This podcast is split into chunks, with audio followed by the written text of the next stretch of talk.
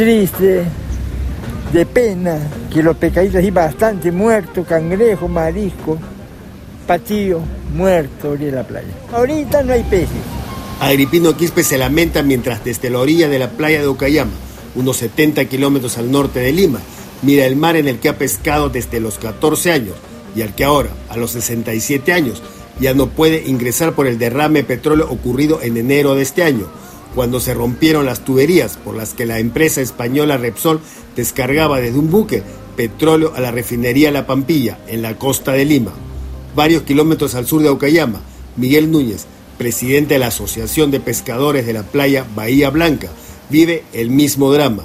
Ya no puede vivir de la pesca. No sé si llorar, no sé si pidiera gritos al cielo, cuando ve un desastre natural que arruinó a nuestros seres vivos que hay dentro del agua. Ahorita nuestra situación estamos como es al aire, cero, no, no tenemos nada de ingreso, ninguna ayuda ni del Estado ni de la empresa.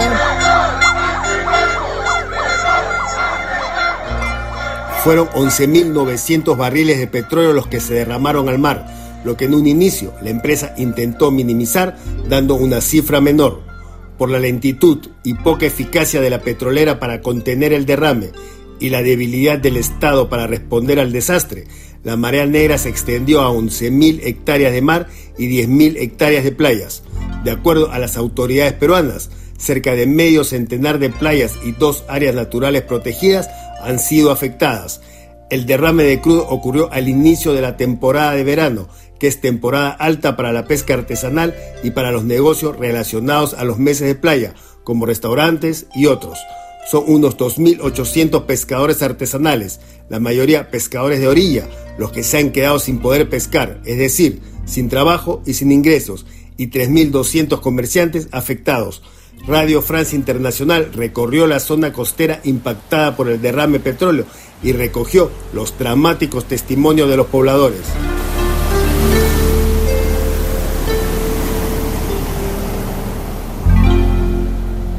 Sea, de todo lo que ha pasado esto es un ecocidio, ¿no?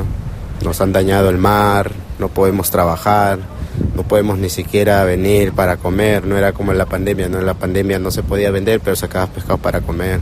Nos han afectado, bueno, al 100%, tenemos hijos y tienen que estudiar. No se les puede comprar los cuadernos, el material necesario para que tenga educación y están jugando con el pueblo, están jugando con, con la comunidad que ha sido afectada, ¿no? Dice Luis Díaz, nieto de pescadores y pescador desde el niño, ahora presidente de la Asociación de Pescadores de Ucayama, creada luego del derrame para responder a la crisis. Otro pescador, Julián Chávez, con 35 años viviendo del mar, señala. El impacto que llegó acá a la playa de Ocayama ha sido de un desastre. No hay pescado, ha muerto todo, todo, todo lo que es marisco, cangrejo, pulpo. No hay. ¿Cuándo va a limpiar? Nosotros tenemos hijos que mantener y ahora estamos como locos. Pues no, el Estado nunca ha venido. Cerca de 50 kilómetros al sur de Ocayama vive Mercedes Pando, que pescadora en las playas de Ventanilla, donde se originó el derrame. El derrame para nosotros ha sido algo que nos ha atado de brazos. ¿Y qué más le puedo decir, no? Que ahorita prácticamente estamos en la nada. ¿Y cómo podemos trabajar nosotros?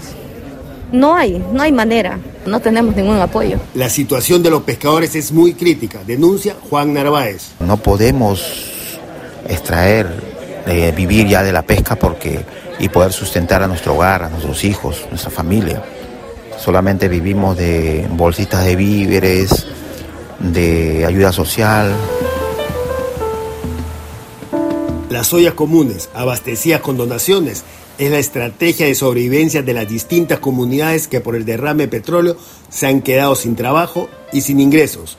Clara Yacuachaki, que se dedicaba a vender pescado, es la presidenta de una de estas ollas comunes que alimenta diariamente a más de 150 personas. Estamos pidiendo donaciones, gracias a Dios nos dan donaciones de un lado, de otro lado, estamos cocinando con leña, bueno, normalmente estamos comiendo casi diario menestra, eh, arroz, no comemos ni pollo, no comemos ni carne por carencia de que no tenemos, verduras no tenemos. Es una decepción tremendamente que no tengamos este apoyo del Estado algún trabajo en la agricultura, limpiando casas, el reciclaje basura, en el transporte público informal. Son empleos que ahora los pescadores realizan eventualmente para sobrevivir. De acuerdo a un estudio de Naciones Unidas, con una tecnología adecuada para la remediación de los daños causados, algo que no se está haciendo, tomará entre 6 y 10 años para que se recupere el ecosistema marino y los pescadores puedan volver a pescar como antes. A fines de abril, Repsol emitió un comunicado diciendo que ya había terminado de limpiar las playas. Pobladores de estas zonas y especialistas desmienten esa versión de la empresa. Adentro, en el suelo marino, está lleno de petróleo crudo, está sentado como una brea. Eso ha matado a todo el especie marino que está ahí adentro. Y como dice Repsol que ya limpió. Esa es una gran mentira. Denuncia, visiblemente indignado, Teófilo Andazábal, que vive en la zona afectada de Ventanilla. Cuando se recorre las playas donde ocurrió el derrame petróleo, ya no se ve la marea negra que cubría extensas zonas de mar, pero el problema grave de contaminación está oculto en el suelo marino. Alejandro Guaroto es pescador y buzo. Ha buceado la zona del derrame y ha comprobado que el crudo está sentado en el fondo del mar. Superficialmente, en varios lugares aparenta que está limpio, pero hay zonas que incluso a dos metros de profundidad, dos metros, tres metros y medio, este, se ha asentado en el suelo marino un sedimento de color negro, que cuando lo hemos sacado a flote eh, ha tenido olor a químicos, ¿no? Y bien fuertes. Y bastante, no, no poco, bastante. Hasta el momento no hemos visto directamente nosotros una limpieza profunda a fondo del mar, en el suelo marino, no hemos visto. Todo lo que es pesca de ribera ha desaparecido. El círculo de la muerte sigue, sigue avanzando.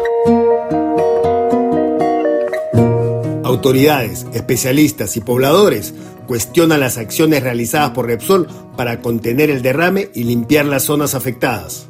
El trabajo de la empresa en sí, nosotros eh, la hemos visto deficiente desde el inicio. No es que haya hecho un trabajo de limpieza integral. No tenemos conocimiento que esté realizando trabajos propiamente de remediación. Explica Miriam Alegría, gerente general del Organismo de Evaluación y Fiscalización Ambiental, UEFA, que ha multado a Repsol por una serie de deficiencias e incumplimientos por 2.300.000 soles, unos 600.000 dólares.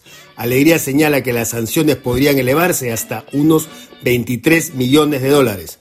Desde la sociedad civil, Alejandro Chirinos, especialista en gestión marino-costera y director ejecutivo de la ONG Cooperación, que trabaja en las zonas afectadas, analiza la respuesta de la petrolera al derrame que causó un desastre ecológico. La respuesta de la empresa en todo momento ha sido de, digamos, librarse de sus responsabilidades desde el primer día. En todo momento la empresa ha tenido una actitud irresponsable, ¿no? Chirinos explica lo hecho por Repsol para limpiar las zonas contaminadas. La empresa lo que ha hecho es utilizar metodología rudimentaria, cavar huecos en las zonas de playa, levantan la arena que está con petróleo y la echan dentro de estos pozos y la tapan. Entonces, esa metodología fue la que se empleó el primer mes de afectación. Luego lo que ha hecho la empresa, al ver que no funcionaba esa metodología porque estaba tapando y OEFA le llamó la atención, lo que ha hecho es mezclar la arena limpia con la arena contaminada para disipar, para expandir, digamos, y de esa manera, según su lógica, hacer que el crudo se diluya, digamos. Pero lo que está haciendo eh, la empresa con esa metodología totalmente inadecuada es recontaminar. No vemos hasta ahora planes de descontaminación y de remediación. Lo único que hemos visto son solamente estrategias de limpieza que además no sirven. Si uno va a las playas, como estamos ahorita aquí en Chacrimar, va a ver que el mar está, digamos, entre comillas, superficialmente en condiciones normales, pero el problema está en el fondo marino. En la extensa playa de Chacrimar hay más de 20 pequeños restaurantes de comida marina alineados frente a la orilla, que en verano solían estar abarrotados de bañistas y que desde el verano de este año están cerrados. Desde el derrame petróleo es una playa fantasma. También se cuestiona el rol que viene cumpliendo el Estado.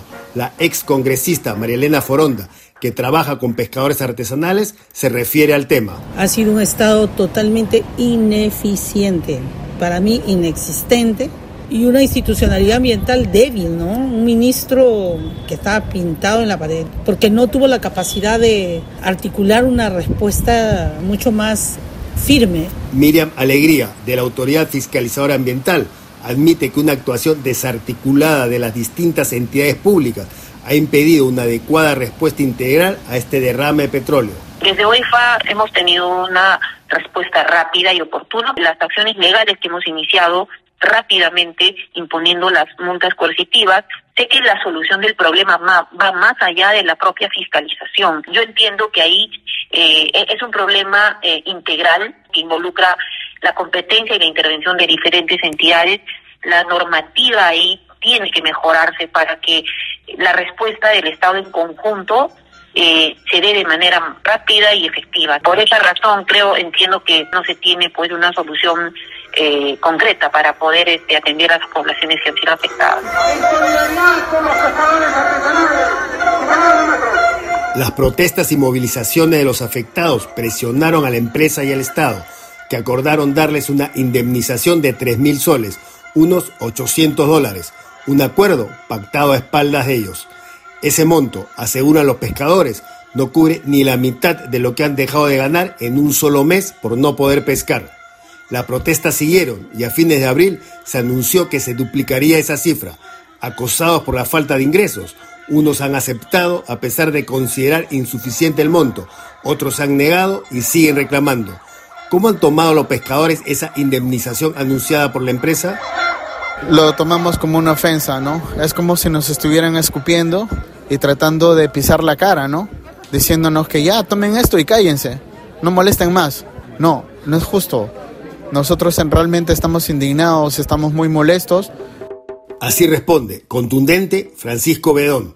Los pescadores que se han negado a pactar en las condiciones impuestas por la empresa han decidido entablar demandas ante la Corte Interamericana de Derechos Humanos y tribunales españoles. Están demandando eh, la, respuesta desordenada del Estado, que el Estado peruano no ha cautelado la defensa de sus derechos, además demandando a la empresa remediar ambientalmente las zonas de pesca afectadas y por otro lado indemnizarlos por la afectación económica. Explica Alejandro Chirinos, de Cooperación, que asesora a un grupo de pescadores.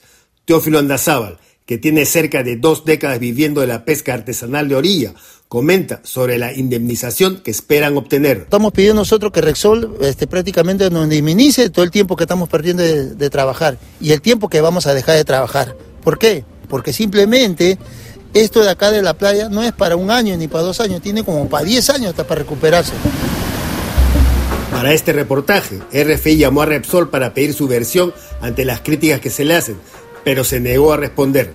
Los pescadores y comerciantes afectados se sienten solos, no ven una solución cercana, pero no renuncian a su lucha por lo que consideran justo. No tenemos una esperanza a corto plazo para decir que ya nos vamos a volver rápidamente a nuestra zona de labor, ¿no? Se lamenta Juan Arellano por su parte, Luis Díaz asegura que no se resignarán. Vamos a lucharlo hasta que la indemnización sea justa, ¿no? Que no agarren y nos den migajas y nos caen en la boca, ¿no?